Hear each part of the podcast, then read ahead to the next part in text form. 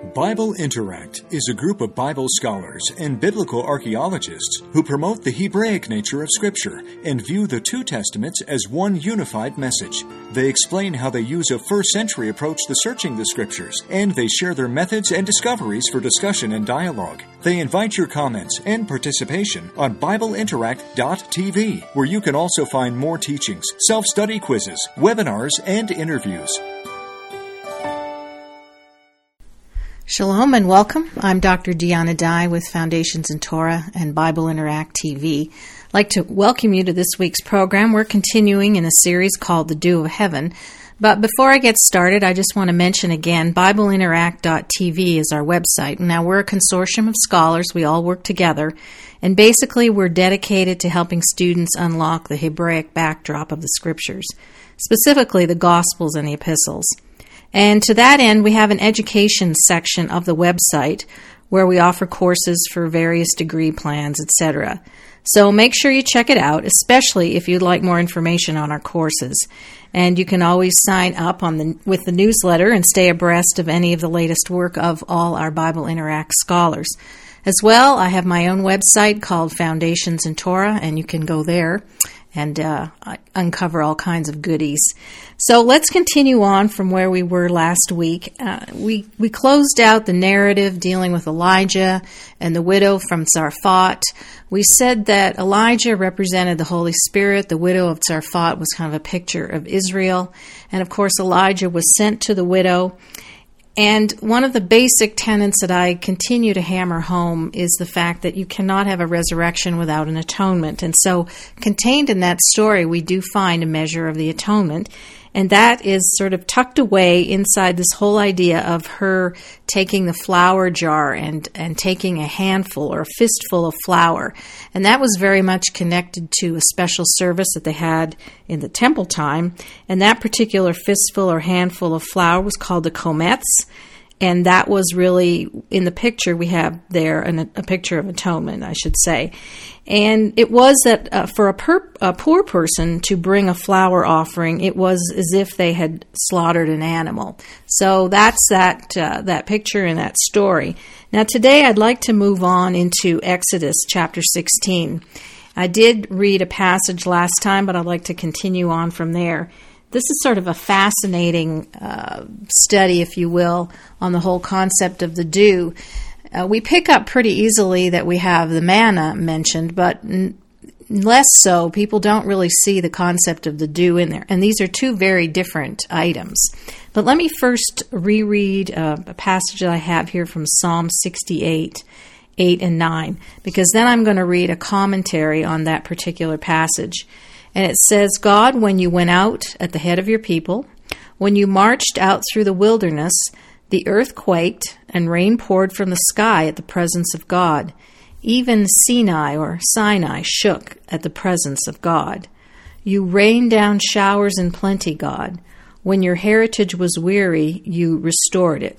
So Psalm 69 is taking us to the wilderness, to the foot of the mountain, Mount Sinai. Certainly, we know that the presence of God was there. And so this particular verse uh, in ancient sources has a little commentary associated with it. So let me read the commentary because that that will tie us to what we're going to talk about today. So it says when God appeared amidst the trembling of the earth on Sinai, life fled from the people of Israel and from all the living people in the land of Israel. And the angel said, "Do you desire to give your law to the dead or to the living?"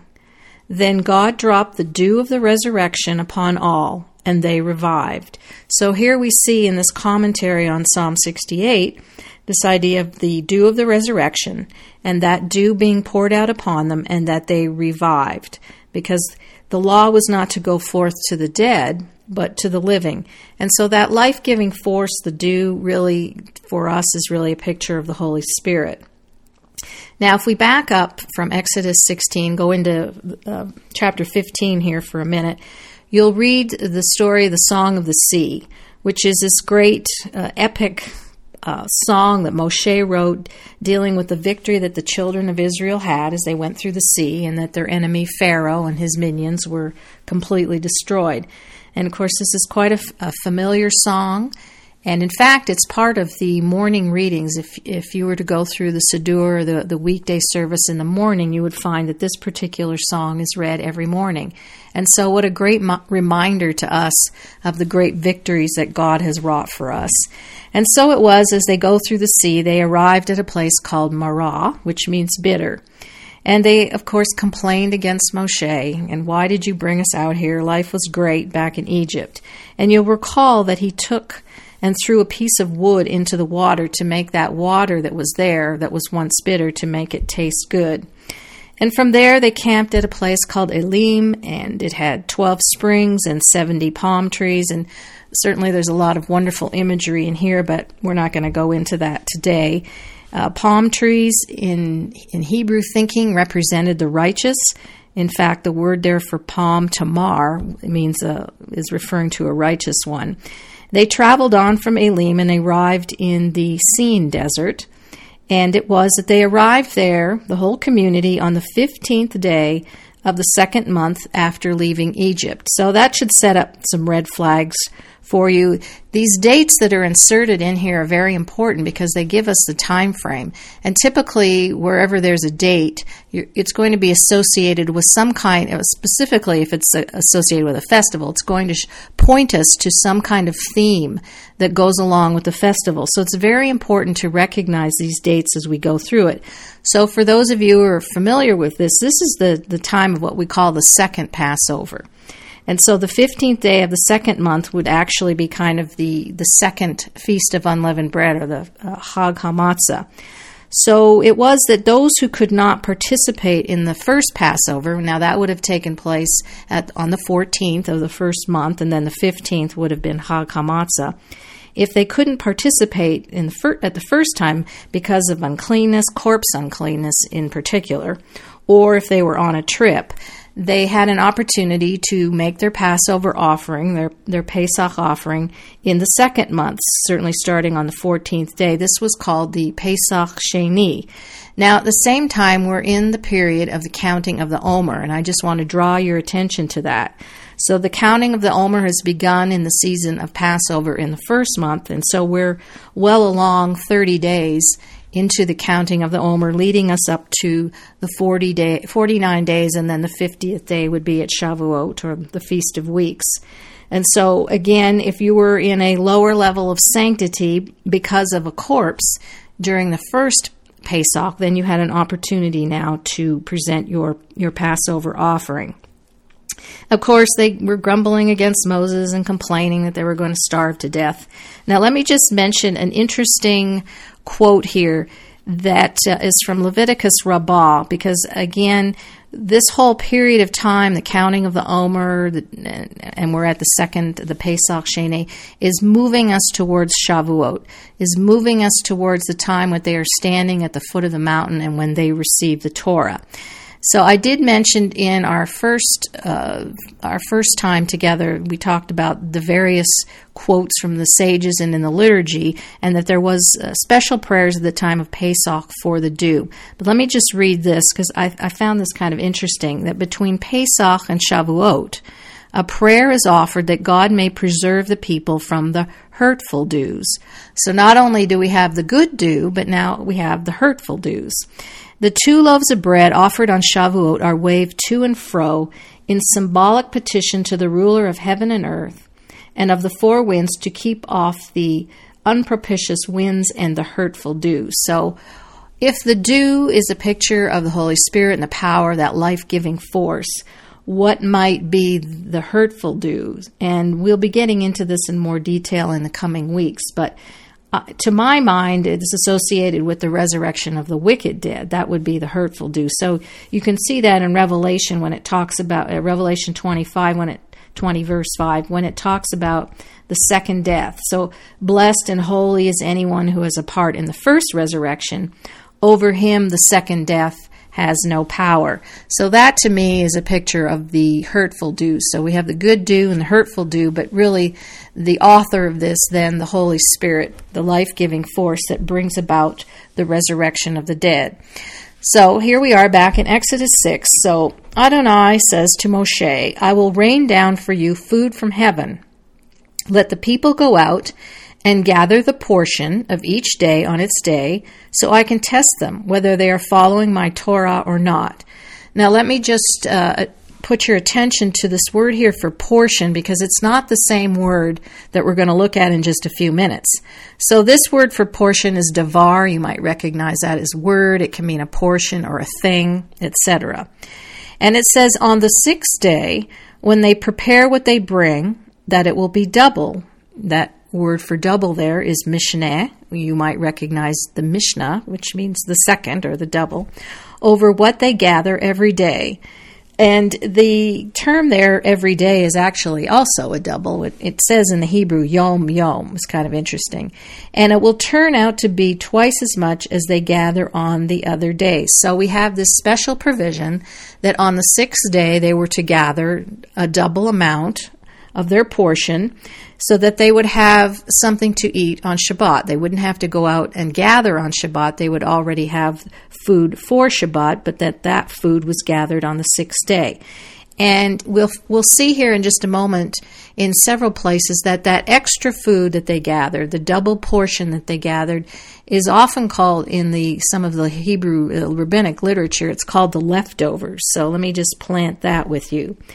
So now let's go back a moment. Let's talk about this sort of spiritual food that they are eating in this spiritual environment in the wilderness.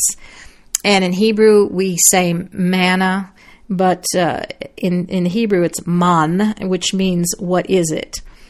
And so if we take that word and we kind of break it apart, it forms two letters for us a mem and a nun, one having the value of 40, the other having the value of 50. And uh, I don't have time to go into that today, but let me just draw your attention to the number 90 is perhaps associated with Sarah. You'll remember how old was she when she brought forth Isaac. So the mem generally we associate with water can also be a liquid. Uh, oftentimes it can mean blood. And the nun generally means a, a seed, to, a continuing seed. So we, we can see that life comes through this continuing seed of blood, if you will. And certainly that points us to the Messiah. And certainly we know that the Messiah, Yeshua the Messiah, is certainly the manna that comes down from heaven. Interesting, this word nun, uh, the, the 14th letter of the Hebrew alphabet. We know one of the names for Messiah is Messiah ben Nun. And in this case, the nun is translated fish. And of course, fish, again, are very prolific, they produce a lot. And so, this idea of the continuing seed is associated with the fish in that regard. Uh, nun can mean to resprout or to propagate sh- uh, shoots, to be perpetual, to be continued. So, again, this idea of something ongoing, continual, perpetual, related to the, to the letter nun. So Messiah ben Nun, also Messiah's one of his names is Messiah ben David. Now Nun again is the 14th letter of the Hebrew alphabet, and it is in fact the case that David, David, his name, if we took it apart and assigned each letter a value, his name would add up to 14. So Nun, Messiah ben Nun, Messiah ben Ephraim. Now you'll recall also in Scripture we have another one, Yehoshua or Joshua ben Nun. So, uh, of course, Joshua is a wonderful picture and type his entire ministry then of what Yeshua the Messiah accomplished. So, Nun actually has an association in it with kingship, as we see through David. Now, of course, they'd been complaining in the wilderness that they didn't have anything to eat. So Adonai, God, uh, offers that He's going to give them meat to eat in the evening, and then you will have your fill of bread tomorrow morning. Now, the tomorrow morning is going to be Shabbat. So, I we're going to talk about this for just a second. So they would eat meat in the evening and be filled in the morning. So what was the meat that came along in the evening? Well, that was the quail. And remember they had more than they ever could have wanted to have of quail. But then in the morning, we find with the manna is a layer of dew. So we actually have a layer of dew over the manna and then the manna and then underneath the manna on the ground we have another layer of dew and it's not so obvious um, from here but in numbers 11 9 it, you can see that a little clear But let me just back up for a second talk about the seventh day. Of course, they gathered on the sixth day to have a double portion, to have their, quote, leftovers for the seventh day, the day of rest, the Shabbat. One of the quotes from the rabbis is that he who prepares on the eve of Shabbat will have food on the Shabbat. And of course, the this preparing for the Shabbat, the Messianic kingdom, the 1,000 years, whatever you would like to call it, the time of the fullness of the kingdom.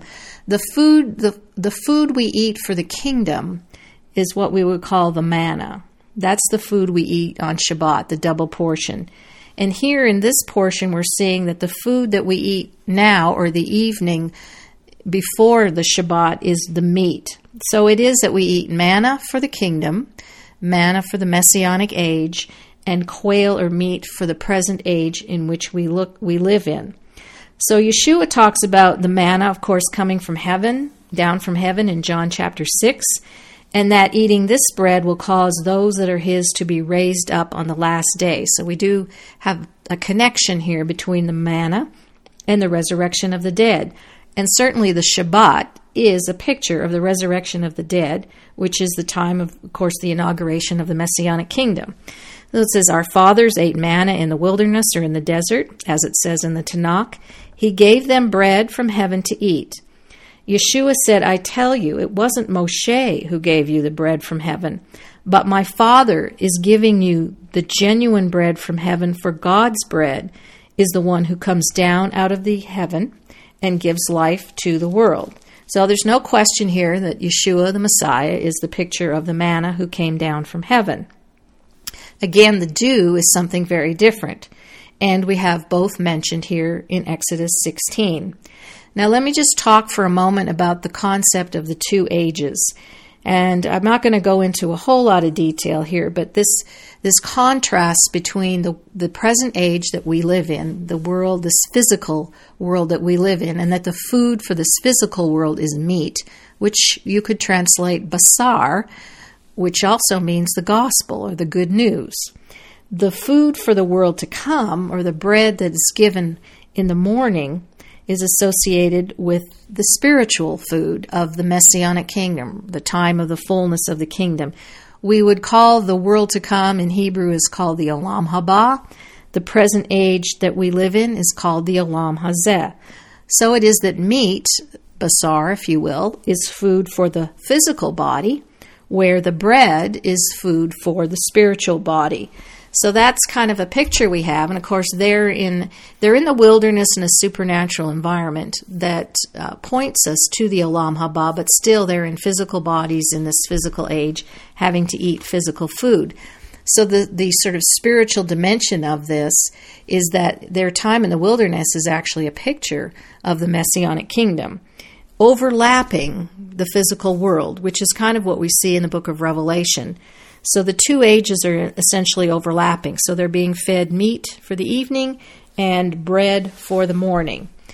Now we see that the manna is only found in the morning, and the manna would lay on a bed of dew, and then it would be covered by dew. So I describe it as kind of a manna sandwich that we have dew on either side and manna in the middle and it was that the dew covered the ground. Now, the, the word there to describe dew is also the word frost. And that word for frost is actually kapor, which in Hebrew means a covering. So you might hear in that Yom Kippur or Yom HaKippurim, which is the correct designation for, uh, for the Day of Atonement. But that Kippur means to cover. Now remember, I said there cannot be a resurrection without some kind of atonement. And we're going to see the atonement here in just a minute. And so the, the man, which they describe like coriander seed, uh, it says, When the dew settled on the camp during the night, the man came with it. And so, but the man, the manna was not revealed at night. It was actually revealed in the morning when the sun would melt the upper layer of dew. That's when it would expose the manna. So the dew it was that revealed the manna. And uh, my contention is that again, the, the dew being a picture of the resurre- uh, the life giving force of the resurrection, uh, that is coming in as the Holy Spirit. And so we see this sort of raising up of the dew off of the manna a picture of Yeshua coming at the time of Passover in his first resurrection. So again, the dew melt was melted. It exposed that thin layer of frost, which is Kippur, and this happened in the morning. We found we find that this is sort of the, the beginning of the hint of the of the work of atonement with Messiah, his shed blood acting as a covering for us from the wrath of God. So that sun melting is kind of a picture of the wrath of God, but we have a covering, don't we? And again, we have a concept of the resurrection of the dead. Again, the rabbis associated the dew from heaven as the resurrection, and it's not possible without an atonement. So they identify the uh, we identify the gathering of the leftovers with the with the kingdom to come, with the olam haba, with the world to come. And I mentioned that when we started this, that on the sixth day, of course, they collected a double portion. And this portion, this word now, as we move down into the verses in the middle of, of uh, Exodus 16, the word for the portion is now Omer. Of course, we're in the season of the counting of the Omer. And so they could only gather one Omer, if you will, per person. And so every day the portion was the same, and everyone's portion was the same. And so I, I would say that that's kind of how we receive atonement that the atonement, Yeshua's blood atonement, was the same for everyone. There, no one got more than another. There was just one sort of portion, if you will, of atonement. How we received it was the same. It didn't make one person any better. No one got more than the other. It was the same for everyone. And so that is the, the nature of the atonement that he brought. It is we all enter in the exact same way. There's no sort of special status for some of us who uh, or others of us, if you will. And it was that uh, Yeshua's atonement was enough for this present age until we reach the time of Shabbat or the Messianic kingdom. Now, as we move on, the, the, it also talks about how much it was a portion per person. So that portion was the omer, and the per person is another interesting word called gulgolet in the Hebrew. Now, that might sound remarkably like Golgotha or Golgotha. And so Gulgolet, it's talking about the head. That's what it means. It means a skull. So, of course, Golgotha is the place of the skull, and that is the translation of the word we have inserted here in the Hebrew for the per person. So, the portion, the omer, the per person is Gulgolet, which means the skull or the head. And interesting in the rabbinic literature, now this is from the Zohar, so it's, you know, sounds a bit uh, esoteric, if you will. But it says in the Gulgalta, which is our same word, sit 13,000 myriads of worlds. And from the Gulgalta, dew drips upon him who is outside and fills his head every day. Now, I know that sounds a bit odd, but I just want to draw your attention to the term the Gulgalta, because it's the same term, and the idea of the dew dripping and filling his head, because the head, which is the skull, is the same word for Golgotha, and it means round. And you'll recall that we read this uh, a couple of weeks ago in um, with the Psalm 133 Behold, how good and how pleasant it is when brethren dwell together in unity. And it was like the oil dripping down from Aaron's head, like the dew of Hermon. And we mentioned uh, the dew of Mount Hermon. Many believe that the Mount Hermon is actually the mountain of the resur- of the uh, Transfiguration, a picture of the resurrection of the dead, sort of coming the picture again of, of it coming down from Aaron's head. This is from uh, Song of Songs 5 2, a commentary. My head is filled with dew, and from that dew which he shakes from his head, the dead will awaken in the world to come. So, again, this might well be an indication uh, that Golgotha, the place of the skull, is the place of the atonement. And ultimately, of course, Yeshua, after his atonement, will be resurrected from the dead. So it's just kind of an interesting introduction here to this particular chapter, Exodus 16, and all this allusion allusion here to the resurrection of the dead and the dew. And we'll talk more about it uh, next time. And we'll pick it up from here. I again would like to encourage you to go to my website, Foundations in Torah, and you can become a member. I have various membership levels depending on how much information you want, and you can join for free, certainly. And I send out an article each week on the Torah portion where I pick out some little gem in the Torah portion and I, I will write quite a bit on it to give a, an excellent explanation of it. So, we will see you next time. Shalom. Thank you for joining me.